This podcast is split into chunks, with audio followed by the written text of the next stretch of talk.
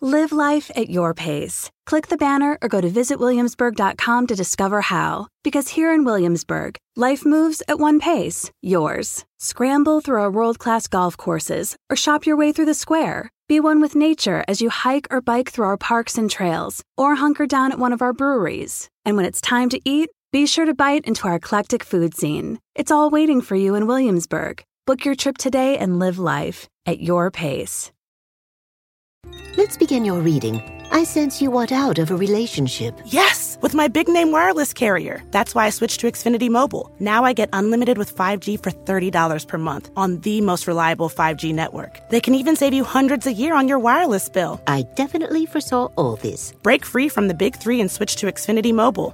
$30 per month per line with four lines. Taxes and fees extra. Xfinity Internet required. Reduced speeds up to 20 gigabytes of usage per line. Most reliable based on RootMetrics US report. Results vary. Non-endorsement. Savings compares pricing of top carriers. If you've been a renter, you know it's stressful to find the perfect place. But Zillow Rentals make it easy. They have filters for pretty much everything. So you can find a rental that's big enough for entertaining your friends, but small enough they won't crash all weekend. Find your sweet spot on ZillowRentals.com. The following program is intended for immature audiences only. Don't think, just listen. Coast to coast, border to border, and around the world. You're going online with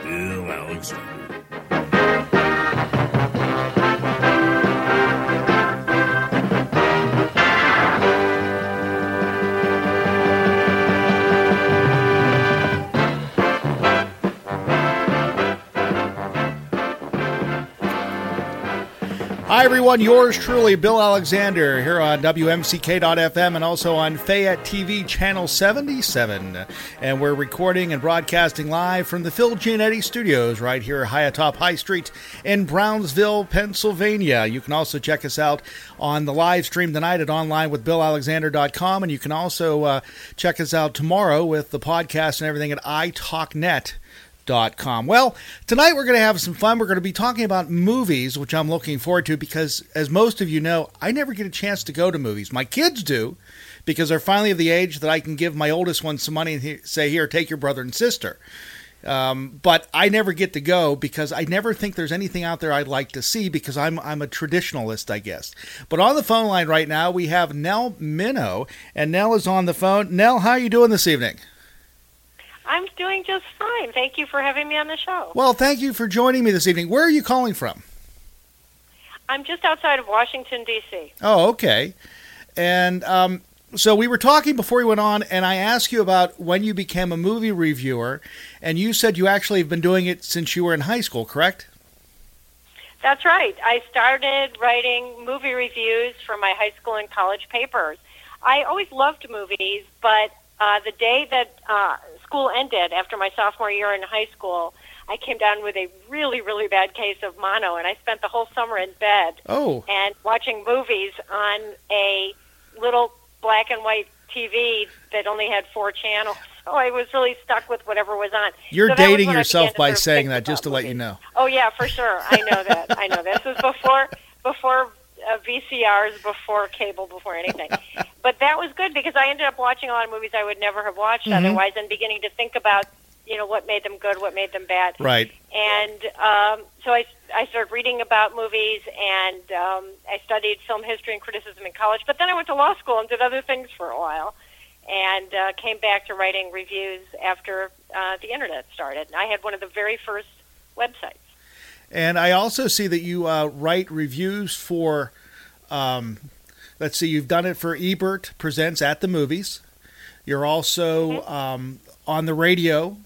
You have done radio in uh, U.S. and Canada, and you've been profiled in the Washington Post, the Chicago Sun Times, and the New Yorker. So you've been pretty busy.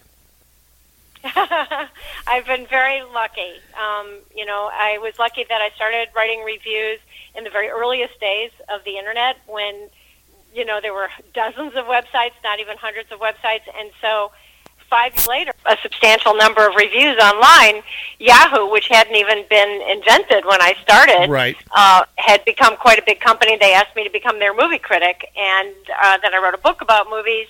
And while I was promoting it, some of the radio stations that I talked to asked me if I would come on every week and review movies. So it really kind of just grew up around me. Oh, that's really impressive. So you've been doing movie reviews online for how many years now? I started in 1995, if you can imagine that. Wow. So you've been doing it So for what, 24 years now? Yeah, that's right. So it was basically just Fred Flintstone and me on the internet at times. I mean, it was such a long time ago that people would write to me and say, "Are you a girl?" Because Right. there were very, very few women on the internet. Um, that's that's that's actually very interesting. That uh, that's very interesting that you've been doing it as long as you have been doing it, um, and you've actually made a successful career out of it. Now, the movies Yeah. that, the movies that you review, you're basically reviewing it for one one demographic, correct? No, I don't see it that way. Okay. I see that I am writing regular reviews for anybody, um, but I do always include parental guidance. And, and I, I sometimes joke, but it's really true, that parental guidance means not just advice to parents about what's appropriate for kids, but it's also advice to adult kids about what they can take their parents to. Because a lot of people who are adults have parents who are like you and they're traditionalists and they don't want to see anything you know that that, that is going to upset them so uh, so it's parental guidance both ways Well, that's one of those things when you uh, when you see it and there's that sex scene that comes on and you're with your 15 or 16 year old and you're trying to cover their eyes as they're peeking through your fingers at the same time. yeah i got to tell you that doesn't work the covering their eyes I, doesn't work yeah. I know that. My oldest one is 19. My youngest or my youngest one is 11, and my middle one is 14. So I run the whole gambit when it comes to that. yes you do that's that's quite a spread because I there have- are very few movies you can take them all uh, all to it at the same time Well, I have the the two older ones are boys, and the youngest one's a girl. Now, the one thing I did find out that I could take them to that they'd actually enjoy together was Star Wars, which I thought was very interesting. Yeah. Plus, Dad enjoyed that too because he remembers them when he was growing up, um, many Yeah. many years ago when he saw them originally at the theaters. So it was actually Yeah, I uh, love the, I love the Star Wars movies. In fact, my husband and I we weren't married at the time, but we saw the first one in the theater together, and we liked it so much we sat through it a second time. Which kids you used to be able to do back in those days. Right, exactly. Now, the uh, one movie that's coming up, and you you talk about seeing seeing Star Wars with your husband. My wife and I, the first movie we ever went to, we went to see Toy Story. Oh, what a perfect! It was How do a- you not I- fall in love after seeing that movie? I mean, it was a wonderful it was a wonderful movie. And then um, what was interesting, I interviewed a gentleman who worked with John Lasseter when I was working for a local radio station, and we talked about that whole thing. Then when the second movie came out, we were just married. We had our actually no, we've been married for a few years. We had our first son, and then we were getting ready to have our second son, and we couldn't figure out what to name our second son. So my oldest son is named Danny or Daniel. And at the end of the movie, when Bullseye rotates his feet, he originally writes Danny, D A N Y, and then he corrects himself and it says Andy. My wife and I looked at each other and said, That's it. That's what we're going to name him. And honestly, we named him because of that movie. He doesn't like that story, but the story is true. I'm sorry, I'm hearing some interference. It's hard for me to hear you right now. Oh, I'm sorry. How's that? How's that right now? That's better. Yes. Okay, Mhm. so I was getting feedback there, but yeah, so uh, Okay. we named him because of uh, because of the movie Toy Story 2, because we realized that Danny and Andy minus one N has the same uh, has the same letters. That's, that's so nice. So- well, you know, Toy Story Four is coming out, so uh, you may you may need another child to name. Don't say that, please. uh, three's enough. So I was going to bring that up. Toy Story 4 is coming out, which is a very interesting um, premise to the to to the whole thing because they're not in Andy's room. They're in the new location, and I guess from what I've seen from the previews, there's this handmade craft, a spoon of some sort that becomes part of the spork. a spork had- that has become part of the gang because you never think about homemade toys being part of that toy universe that the uh, kids play with. Well, anybody who's been a parent has known that experience where you knock yourself out to get just that perfect toy for the child, and they end up playing with the box. Right.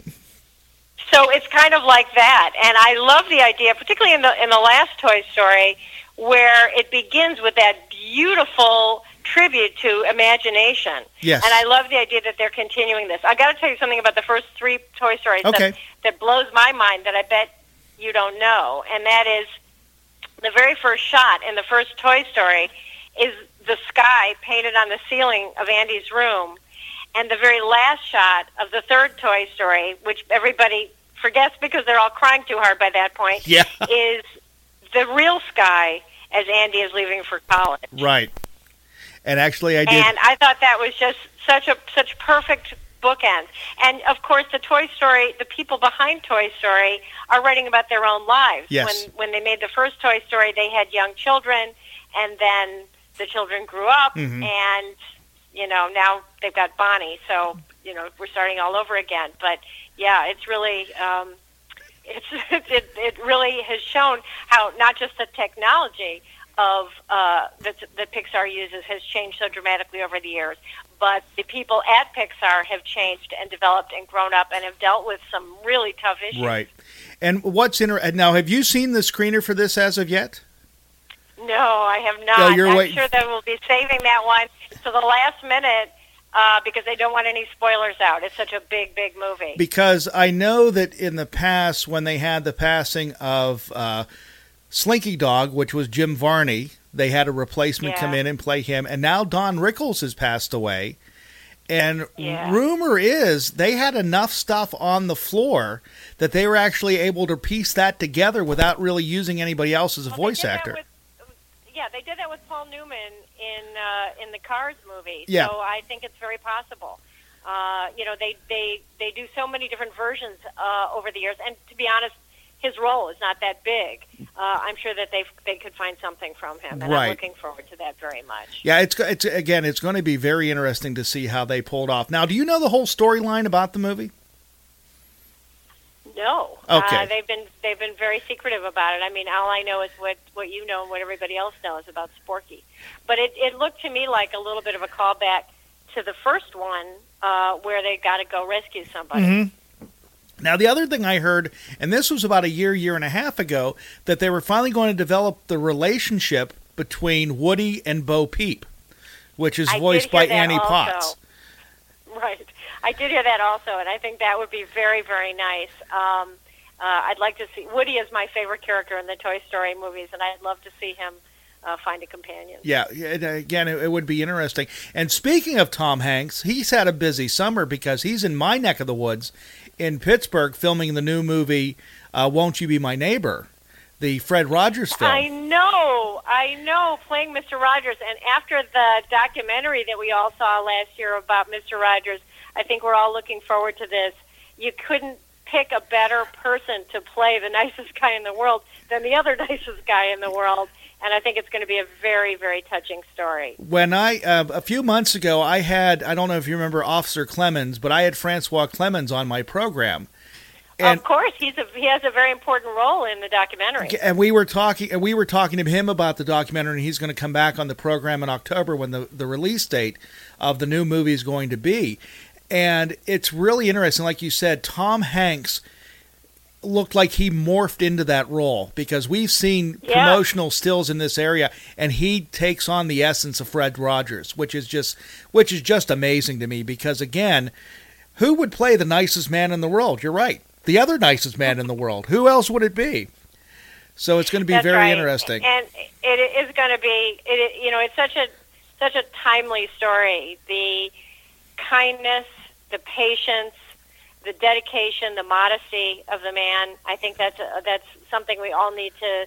To, to feel a little bit more a part of, and uh, I think that's great. Now, when the documentary came out, I got to interview one of the producers, oh really who who was briefly in the documentary. He's the son of Yo-Yo Ma, the musician, and he appeared with his father on the show when he was a little boy.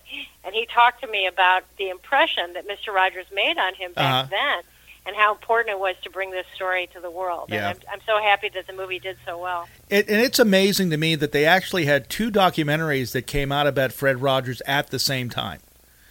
Um, Yes. One was produced locally, then one was the national one that was done, which was amazing to me that they were both done at the same time. Now, The other thing I want to ask you about one of the biggest movies to hit the screen over the last few weeks is The Avengers.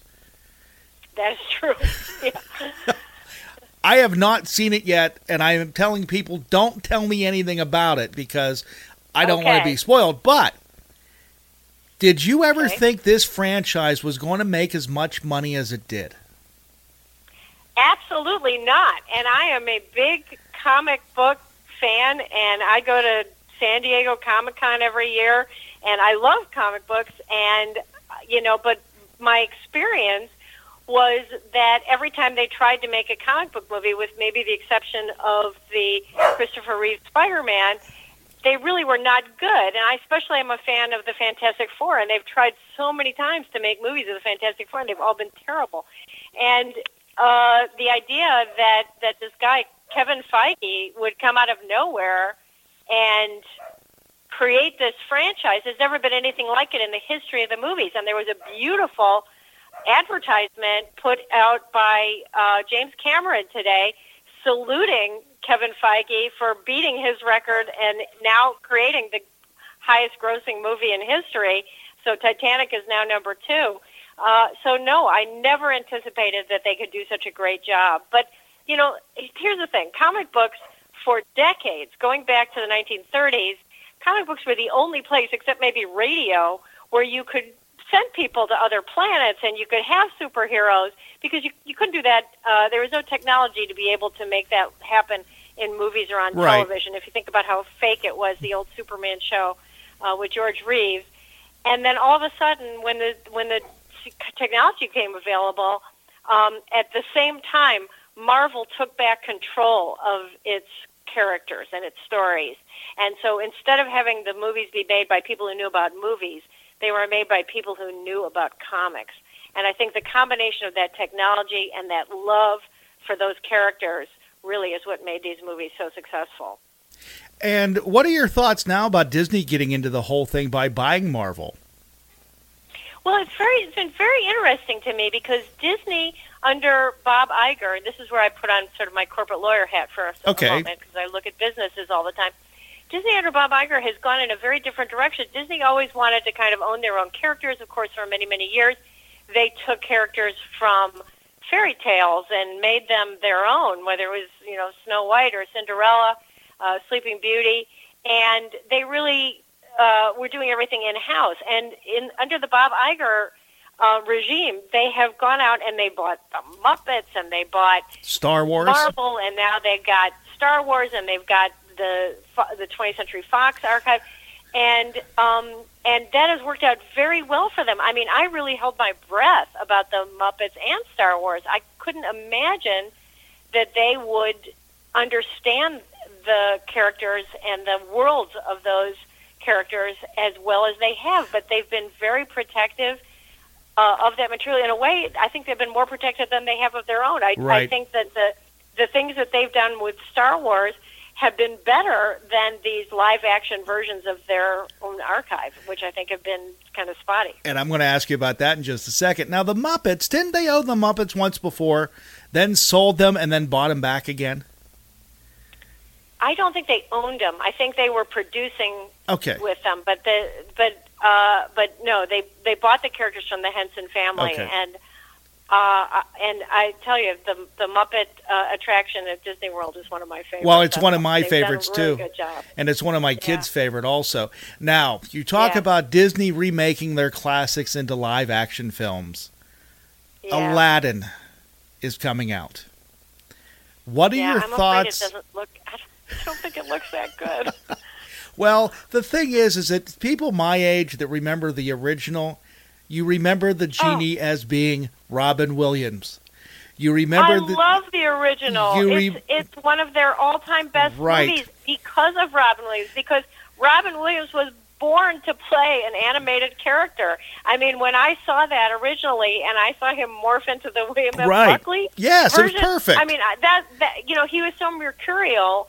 That was a perfect way to tell that story. Uh, and I just can't imagine that the actors, you know, I love Will Smith. I think Right. he's great, but I don't think the actors are going to have the magnetism of those animated characters, Right. and so it just doesn't look so so good to me. Right. I'm hoping that that it is good, but as I said, their record with these has been spotty. I think of the live action versions, probably my favorite was Beauty and the Beast. And that was I thought Cinderella was okay. and that was my wife's But- favorite too because we saw that one together and and and she Yeah. the, the movies that saved Disney was the the movie that saved Disney was Beauty and the Beast and Little Mermaid when they were going through their Right. financial troubles before Exactly. and having them redo Beauty and the Beast and make this investment, it was questionable.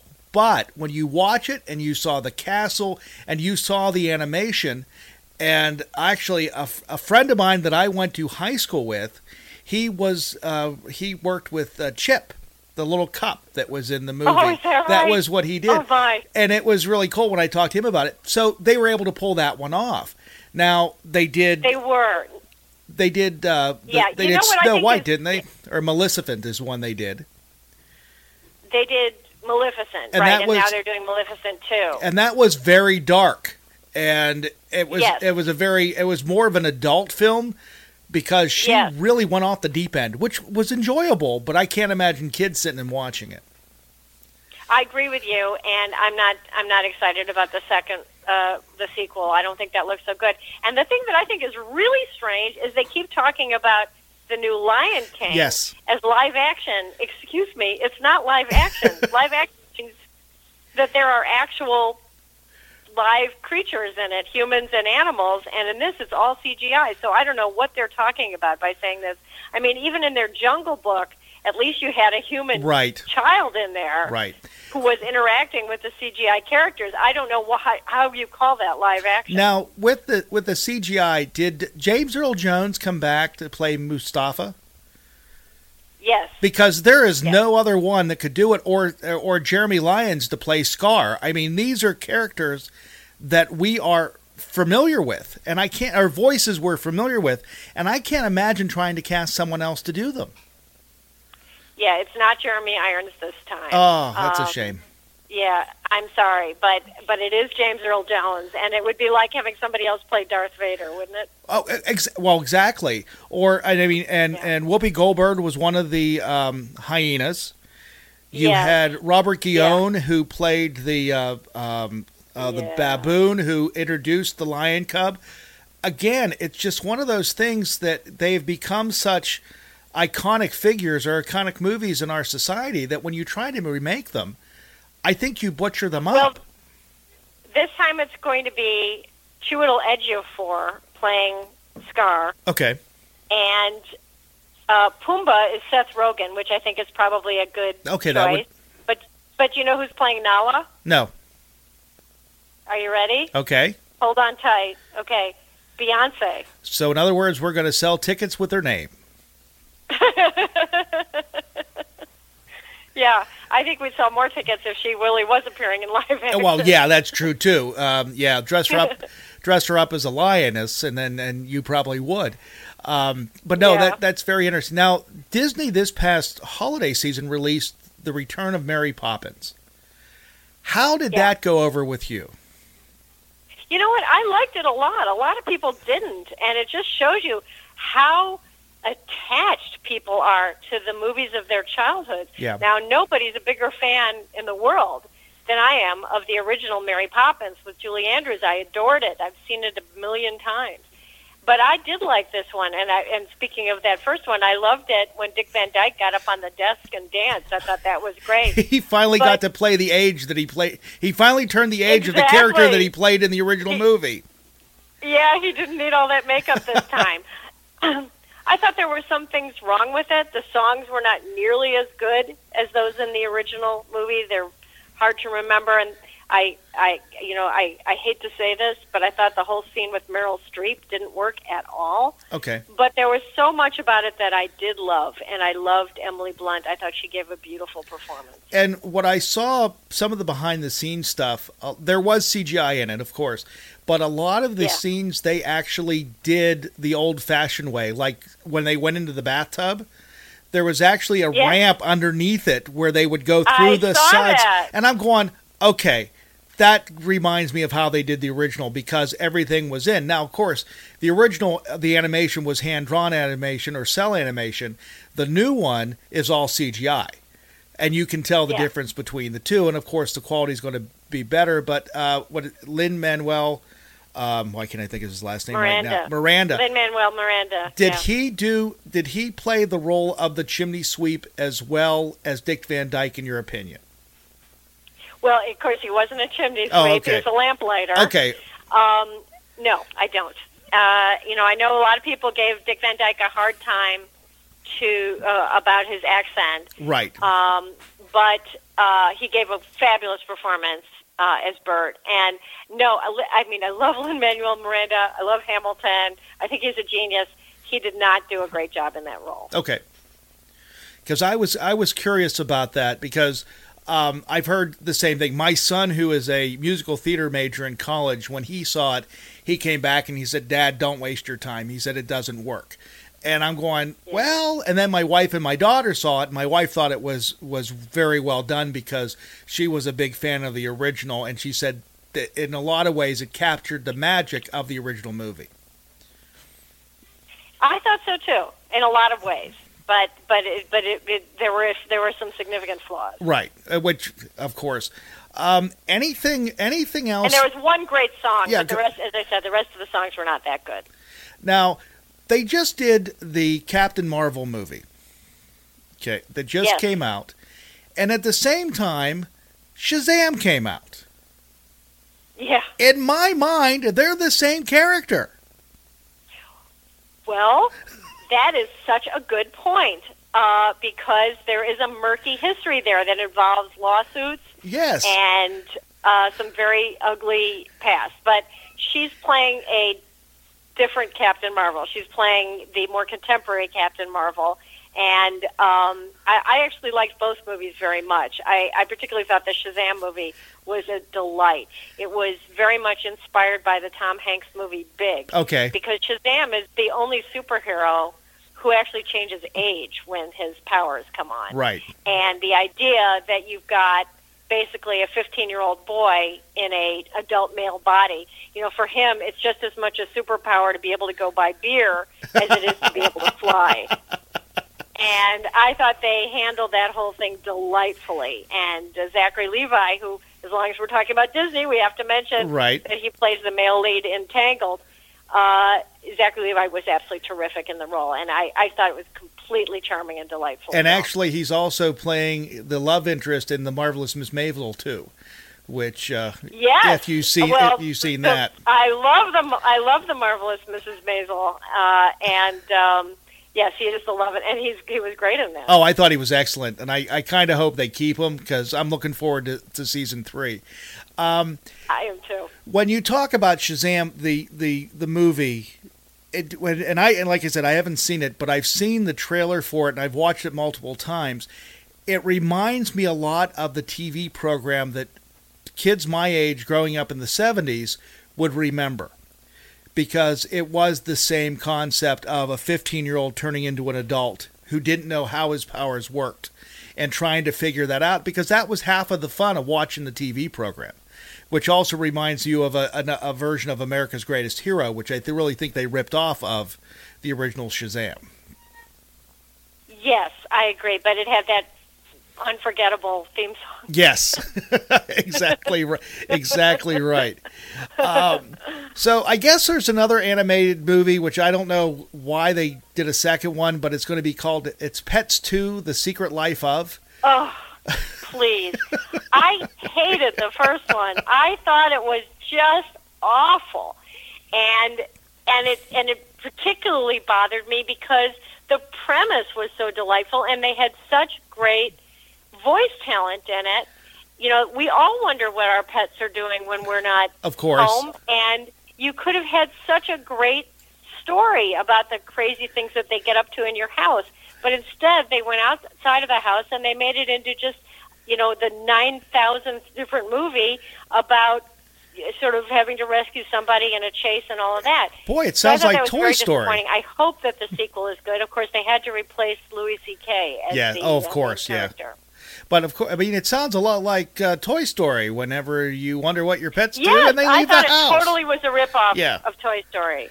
Um, another one that came out uh, this past, actually coming out uh, next week, is A Dog's Journey.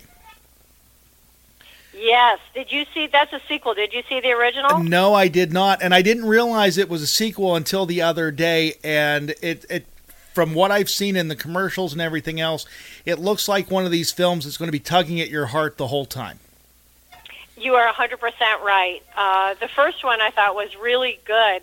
And I interviewed the guy who wrote the book. Oh, really? And yeah, and he said that he wrote the book to comfort his wife because she was very sad that their dog had died. Okay. And so he came up with this idea that there's this one dog soul that goes from dog to dog and has these adventures. And that was the first movie as this dog gets reborn and reborn in different dog bodies and you know as a police dog and as a you know a pet and as Right. this and as a that and in this one they ramp it up a little bit at the at, in the first movie uh, he is owned by a boy who grows up to be Dennis Quaid and then he comes back in this new dog body as uh, for Dennis Quaid again.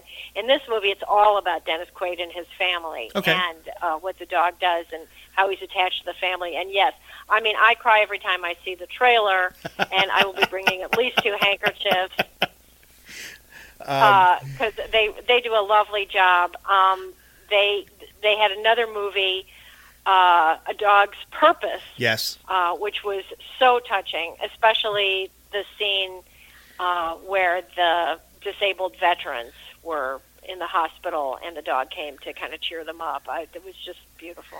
Um, and uh, and I and this one hits a little bit. We, my family, we just got a, a new puppy, and I don't know if you heard him uh, at the beginning of the program. He was barking at something behind me, but he's uh, he's nine months old now, so we've had him since he was very small, and now he's very large. It's a German Shepherd Australian mix, and Oh boy! when I watch the trailer, I think of him and going, "Who were you before?" I've had multiple Uh-huh. dogs. Which one were you before? so yeah, I, it, it's one of those. It's one of those concepts that uh, it's it's interesting to think about. Now, I guess the biopic, or at least the uh, idea of making a biography and taking liberties with it, is becoming big again. Last year, we saw the movie about Queen and Bohemian Rhapsody, and coming up in May, the end of May, we have Rocket Man, the story of Elton John, or the adaptation of the story yeah, of Elton with, John. with with with Taron Egerton, who's an actor I like very much. He was in the Kingsman movies. Uh, he was in a, a little scene movie that I think you might like uh, called Eddie the Eagle, based on the true story of a guy. You know, you can as an athlete, you can either be successful as an athlete by actually succeeding by being the fastest or the strongest or the best, or you can be successful as an athlete by being bad in a very brave way. Right. That's kind of him. And so I like this guy, Taron Egerton, and I think, and I know he can sing. He can sing very, very well. And so I'm, I'm crossing my fingers that the Rocket Man uh, movie will be a good one. You know, I saw an interesting biopic this week. I just uh, filed my review of it. It's called Tolkien, and it's the story of the man who wrote the Lord of the Rings books Oh, really? and I didn't know anything really about his backstory, uh, and it was fascinating. And it's a true love story more than anything else. And it turns out that he, his wife, who is, uh, you know, a full uh, partner in his life, um, inspired a lot of the characters, uh, female characters in the Lord of the Rings books, and that's why he's got these feisty female elves and all Ah. that. And uh, and I, I was very touched by it. I thought it was I thought it was lovely. So there is always, you know, an interest for us in getting inside people's real lives Right. and whether it's somebody famous like Elton John or somebody, you know, or, or J.R. Tolkien, or whether it's somebody that's not famous. You know, I saw a movie uh, last month, uh, The Best of Enemies, which is based on the amazing true story of the head of the local chapter of the KKK, who became a close friend of a black woman activist uh, when they worked together on uh, school desegregation. Oh, really? He joined that. He joined the group specifically to prevent this desegregation from happening. Uh, played by Sam Rockwell, uh, and then Taraji P Henson played the woman who was the activist, and it's about what happened. And I thought that was a very touching film. So there is something, you know, it's great to see movies uh, that are fantasy, and I, I love Right. Marvel movies as much as anybody. But there is something really so fascinating about seeing inside real people's lives. Um, you're listening to WMCK.FM and also watching us on FayetteTV.org and channel 77.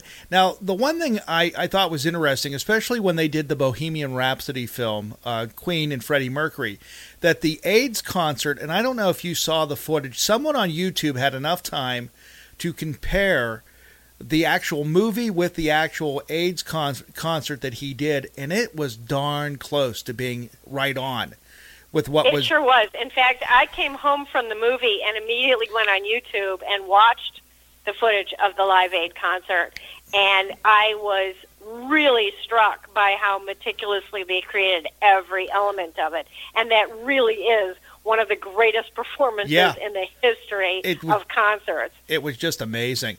Now I'm It was wondering, phenomenal. I'm wondering if because they did Freddie Mercury, now they're doing Elton John, if we'll finally see a biopic on the Beatles,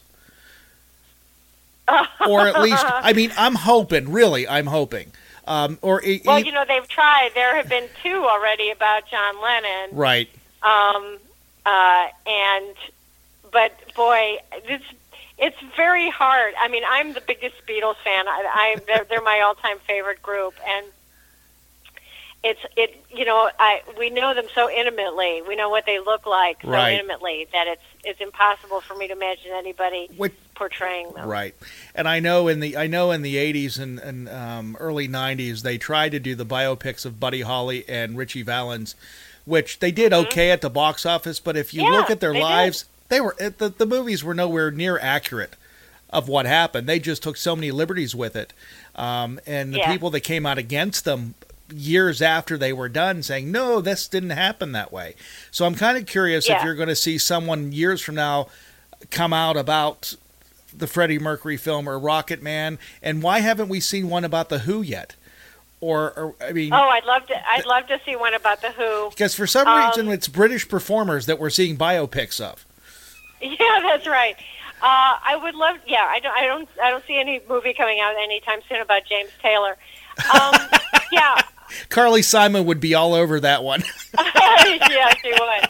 It would be a great movie though about Yes, their it- about their romance, wouldn't it? the ups and downs, Uh, you got ups- that, Yeah. The ups and downs, boy, yeah. Um, yeah, and then you could, you know, Kris Kristofferson. Mm-hmm. That would be a good one. Uh, yeah, I think I think that's right. Now we do have some documentaries. There's a new documentary out about the Wu Tang Clan, Okay, and uh, and you know, and it's hard to make those where they don't all of a sudden look like a VH1 Behind the Music episode Yeah. because they tend to follow the same trajectory. yeah. But but that's a really good one, and, and even if you're not a Wu Tang fan, I think it's a two part show, and I think it's going to be on HBO, and I I think you'll find it just an interesting story. okay, And um, uh, but uh, you know, you're always anytime you're going to be doing somebody's real life, you're always going to be making some changes because real lives take many, many, many years, right, and movies are just two hours long. right, exactly. So you're going to have to. You're, at- you know, the example I always give, which is not about somebody's real life, but it's about a book. People complain a lot about adapting a book, and I always say, well, a book is like 500 pages, and a movie script is 100 pages. But one of my favorite books uh, by Jane Austen is um, Sense and Sensibility, and one of my favorite parts of that book is a two-page speech that one of the characters gives. Now, in the movie, this is what it is. It's a guy sitting on a horse, and he looks down at the ground. That's that's that's what they do for the speech, and that's what you do in a movie because in a movie you have tools that you don't have in a Right. book, but you don't have the tools that you do have in a book. Yep. And so you don't have the luxury of the length, you don't have the the lyricism of the language. All you have is the is the visuals. And I talked to a director once, uh, the guy who made uh, a movie last year called Ben is Back with um, Julia Roberts, which was very very good. yeah, I, And I, he told me that. Yeah, did you see that? yeah, Yeah. it's an amazing Uh, film. It really is. It it is an amazing film, um, and Peter Hedges is, I think, a terrific director. And he told me that he was very influenced by a story that when Milos Forman was making the play Amadeus into the movie about Mozart and Salieri, the author of the play said to him, "Listen." I don't care what you do with it, but there's one speech that's the greatest thing I've ever written in my life. I'm so proud of it. You have to you have to include that speech in the movie. And Milos Forman said to him, "Nope. What we're going to do is we're going to have Salieri throw some music into the fire, and that's going to be that speech." And and he was right. That's Yeah. that's how you tell a story in a movie. Yeah, because you can visually see it. Yeah. Um, Yeah. Now you made a comment about Kris Kristofferson. Big movie came out this year. The remake, well, sort of a remake. A Star Is Born. People Yes. my age remember the original with Kris Kristofferson and Barbra Streisand. I'm sorry, you cannot call that the original. Well, no, was there the was one. There was one before it. I know, but I don't remember that one. there were one. two before it. There were three before it. That was the that was the fourth one, and the one we had this year was the fifth one.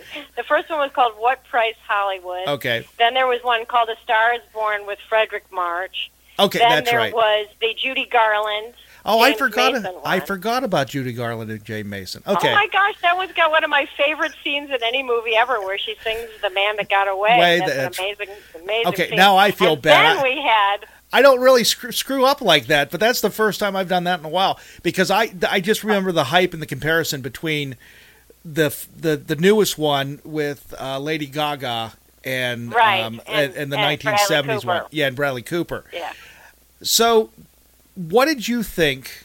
Because I, I did not. I'll be honest with you. I did not see it, but I heard everything about it. I know people that saw it. Were they actually the same film, or were they reminiscent of each other? That's a really good question. I would say that each, you know, as I as we've just established, there have now been five versions of this story, and each one is very much a reflection of its time. Okay. And I think that's fine. That that's simply fine. You know, here it is. Uh, 500 years later, we're still producing Shakespeare plays, and Yes. we bring our own time to them. Or you Right. can watch the two versions of Henry V, the one that came out during World War II and was very much influenced by World War II with Laurence Olivier, or the Kenneth Branagh version. That's fine. Um, that's that's the thing about great works of art is that you find something new in them that is relevant to each era and each person. And so with A Star Is Born. Uh, is it okay if I do a spoiler? Sure. The movie been yeah, out go right ahead. Yeah, go can- ahead. That we can say that. Okay. So in each version of the of the story, the husband uh, of the main character um, is a tragic figure who ultimately commits suicide. Okay.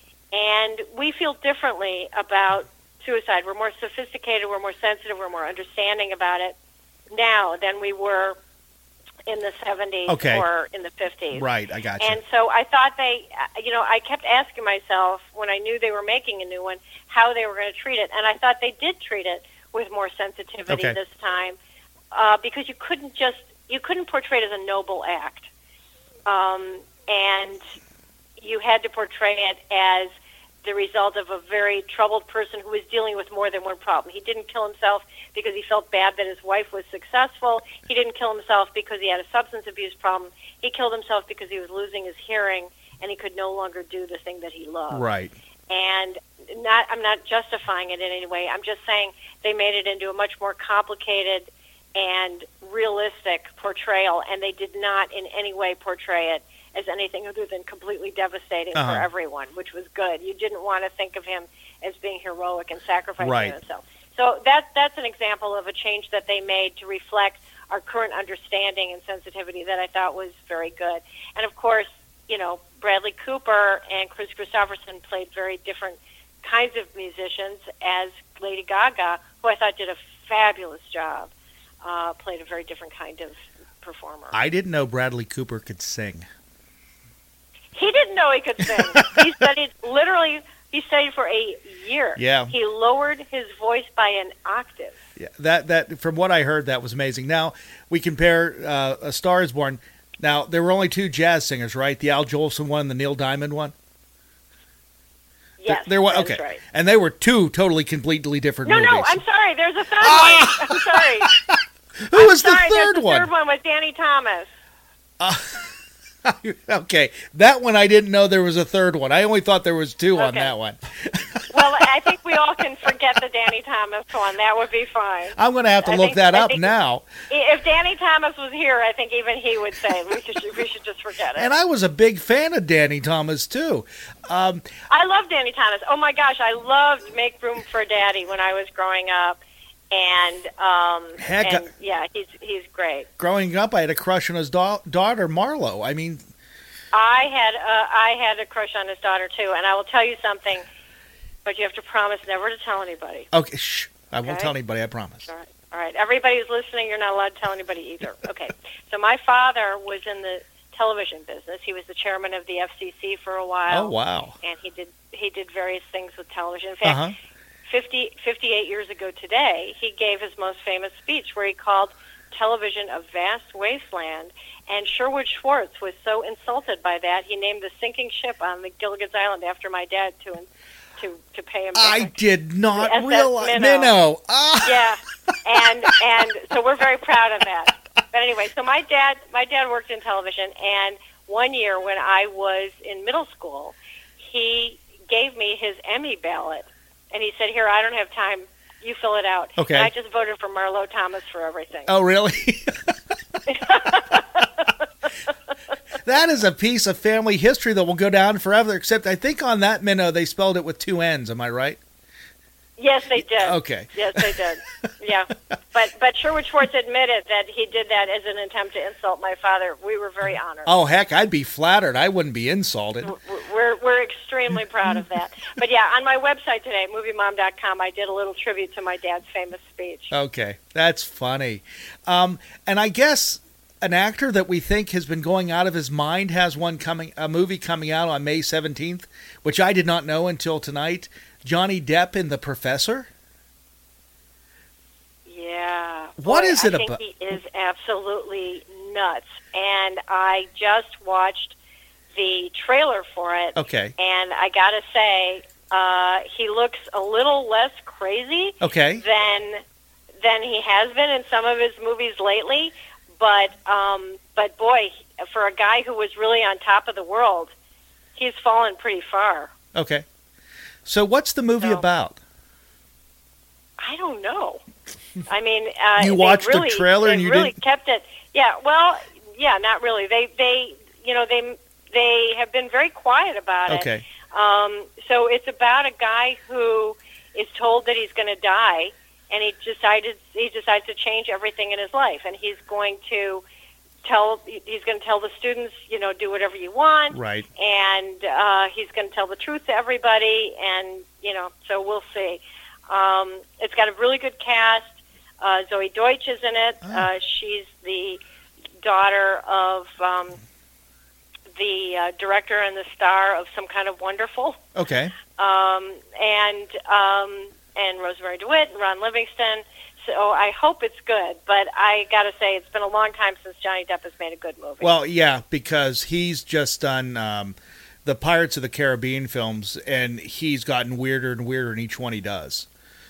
And That's right. And you know, when he made the first one, uh, they were almost going to fire him because they thought his performance was so strange, and then it was a big hit.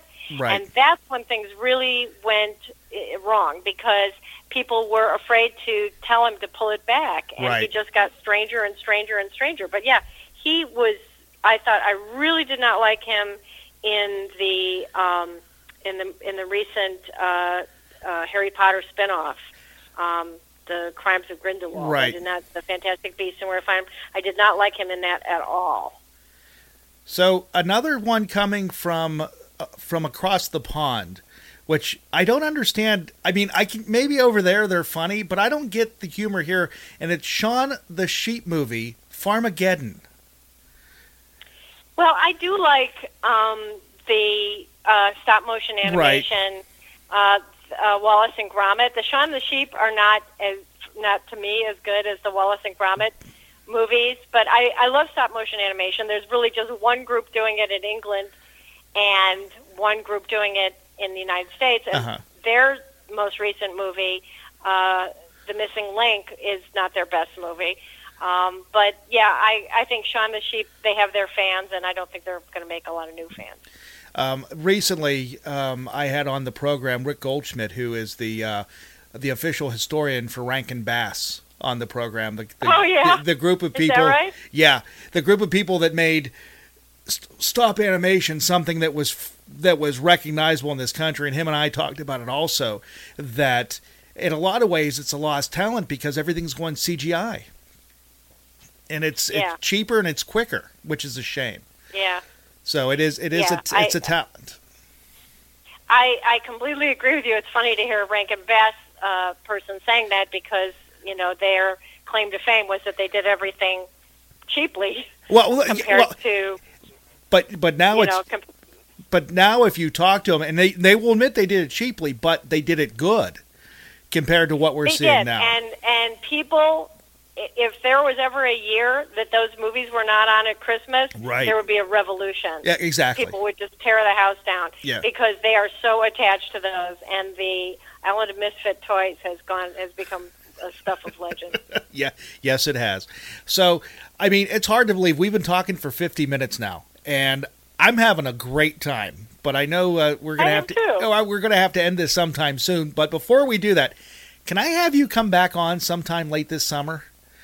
And we Oh, could ta- and we could talk about the fall movies and the Christmas movies and what, what's going on. Because if you're willing sure, to do that, and, that'd and, be and we'll talk But yeah, I would love to do that, and we'll talk about you know the big winners and losers of the summer as Okay. well. Now, speaking of the big winners and losers of summer, what movies are coming out over the next, which will be considered the summer season, which starts when? Is it now or is it well, start in summer two season, weeks? it definitely. Believe me, the the Avengers was the start Okay. of the summer season. So yeah. Um, well, I can tell you uh, that one that I'm particularly looking forward to. You know, if I use the term guilty pleasures, I might um, I might call it that, but I don't use that term. Oh. Hobbs and Shaw, which is a spinoff of the Fast and the Furious, looks Oh, great. really? I've just enjoyed the trailer so much. That looks like a lot of fun. I'm also very hopeful about the new Men in Black movie. Yes. I think that looks like it's going to be tremendous fun. I really like the first one.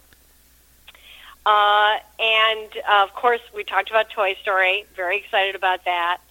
Uh, we've got a bunch of superheroes still yet to come. We've had what three already this year. We've got a bunch more, uh, including the new Spider-Man movie and uh, Dark Phoenix, who is part of X-Men. Um, so I'm looking forward to that. Uh, Once Upon a Time in Hollywood. Uh, I'm hoping that's good, but I've kind of lost uh, any real excitement about Tarantino. But really sort of hoping about that. And then I can tell you I've seen one already that's coming out this summer that I liked a lot. It's called Booksmart, and it is a about two girls who've done everything right all through high school. Okay. They've gotten perfect grades. They've gotten into the schools of their choice, and then for a bunch of reasons, on the last night before graduation, they decide they're going to make up for all that they missed and go out and have a very, very wild night. And I thought I just I loved it. I thought it was great. So there's a movie coming out which I cannot believe when I saw the trailer called The Dead Don't Die with Bill Murray Yeah. coming out. And it looks to me know. it looks to me like a spoof on zombie movies. It does, but it also looks really gross. I, I saw the trailer. It came up one day, and I, I, I'm looking at it, going, "I gotta watch this." And I watched it over and over again because I thought the premise was just so ridiculous. And again, it is ridiculous. and I- um, is it a sequel to Zombieland, which Bill I- Murray was also in? I don't know. It may be, but the cast that they have is just oh, everybody's in it. It's, uh, yeah, it's like it's like a who's who's of. Uh, uh, let's see, they have Steve Buscemi in it. Uh, Right. Let's see, I, uh, Iggy Pop is in it. Selena Gomez. Uh, yeah. what is it? Adam Driver, uh, Rosie Uh-huh. Perez, uh, Carol Kane, Tom Waits. I mean, they do. They have oh Tilda Swit, uh, Swinton's going to be in it.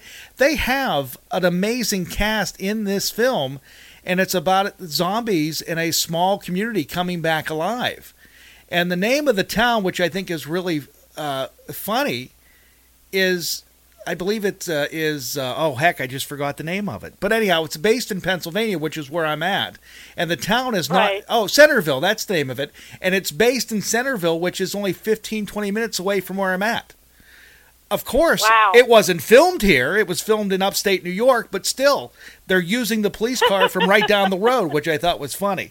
They did the same thing with Groundhog Day too. They shot it in Illinois, and it was based in Punxsutawney.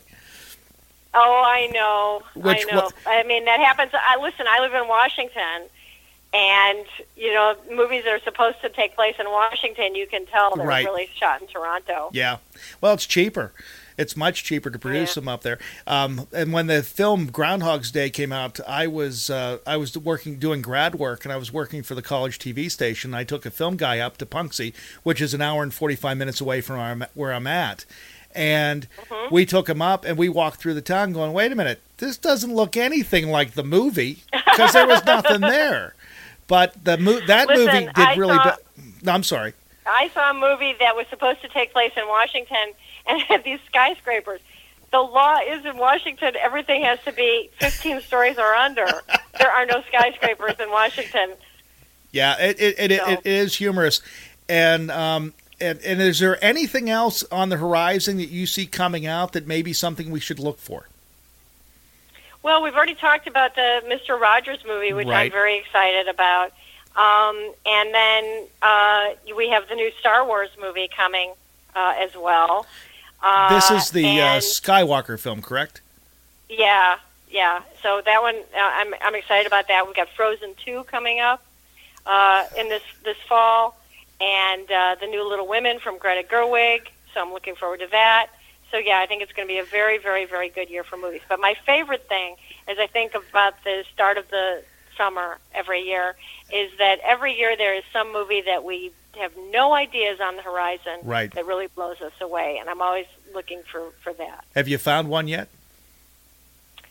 Uh, no, that's that's the fun of it. You know, Okay. there's always there's always you always start the year and there's going to be some performer or some movie, some something that you can't you, you can't even imagine who's going to be just incredibly important in your life, and that's I love that. So where can my audience read your reviews at? Well, the easiest way to find me is at moviemom.com, and I'm also an editor at rogerebert.com, and so I have at least one review and or interview there every week as well. And And I'm on Twitter as Movie Mom. and and now I appreciate you taking time tonight, and I can't wait to do this again. And I'll uh, keep in touch so we can because this was I mean this hour just flew by, it really did. It flew by for me too. I'm really looking forward to it. It was a great pleasure talking with you. And by the way, I love Pittsburgh. I've got family in oh, Pittsburgh. Oh, okay. And I I love to go to the Eat'n Park when I'm there. I do that almost every Friday night, just to let you know that. Not that they're sponsoring the program or anything, but no, but I I love their pastries. well, you gotta get the smiley cookies. That's the best part. Yeah, it is. And for exactly. what well, I get too. Real quick, real quick about Eat'n Park before I let you go is last week, which last Saturday was May fourth. May the 4th be Mhm. with you. They did a whole yes. series of Star Wars smiley cookies. Oh, They had no! C3PO, they had R2D2, they had Princess Leia, they had Luke Skywalker. Now they were round, but whoever their pastry chef was it came up with it, it was an awesome idea. So, That is genius. yeah. So, Nell, I appreciate it. Thank you very much for joining me, and we'll talk to you real soon. Wonderful. Bye bye. Bye bye. Uh, that was Nell Min- uh, Minow. I'll get it right. Uh, she's joined us this evening talking about movies coming up. She's a critic at um, at uh, Ebert. Uh, Ebert presents the movies, and she's been pretty much everywhere else. She's a movie mom. That's what it is. Even though we didn't talk about movies for kids, we talked about everything else. But anyhow, there's our music, and thank you for uh, listening to us or watching us this evening here on Fayette TV Channel 77 and also on WMCK.FM. And we are recording live and broadcasting live from the Phil Gianetti Motor Studio in Brownsville, PA from high atop High Street. So, guys, thank you very much for joining me, and we'll talk to you next time here online with yours truly, Bill Alexander.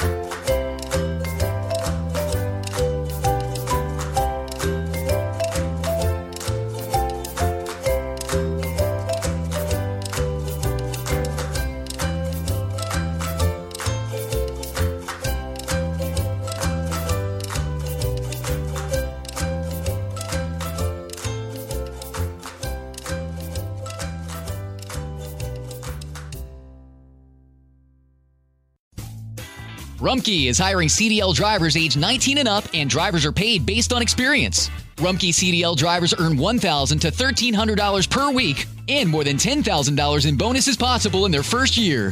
Rumpke drivers are home daily, work in a recession resistant industry, receive great benefits and performance incentives. Start a lucrative career and apply now at rumpkecareers.com. Equal opportunity employer restrictions apply. If you've ever been a renter, you know it's stressful to find a place with everything you love and nothing you don't. But did you know Zillow does rentals? It makes the search so easy. They have filters for pretty much everything, so you can find that place that's in your budget, but also isn't a shoebox. Or a place that's close to your parents, but far enough they have to call first. Plus, it's easy to apply, request tours, and pay rent in the app. Head to ZillowRentals.com and find your sweet spot. At Pluralsight, they believe everyone should have the opportunity to create progress through technology. Pluralsight is a tech workforce development company that provides the solutions that high performing engineering teams need to tackle today's biggest challenges. Whether you need to build the skills, individuals, and teams to tackle mission critical projects, drive cloud transformation, or help software teams ship reliable, scalable, and secure code, you can harness the collective power of hindsight foresight, and insight with Pluralsight. Check them out today at pluralsight.com slash vision.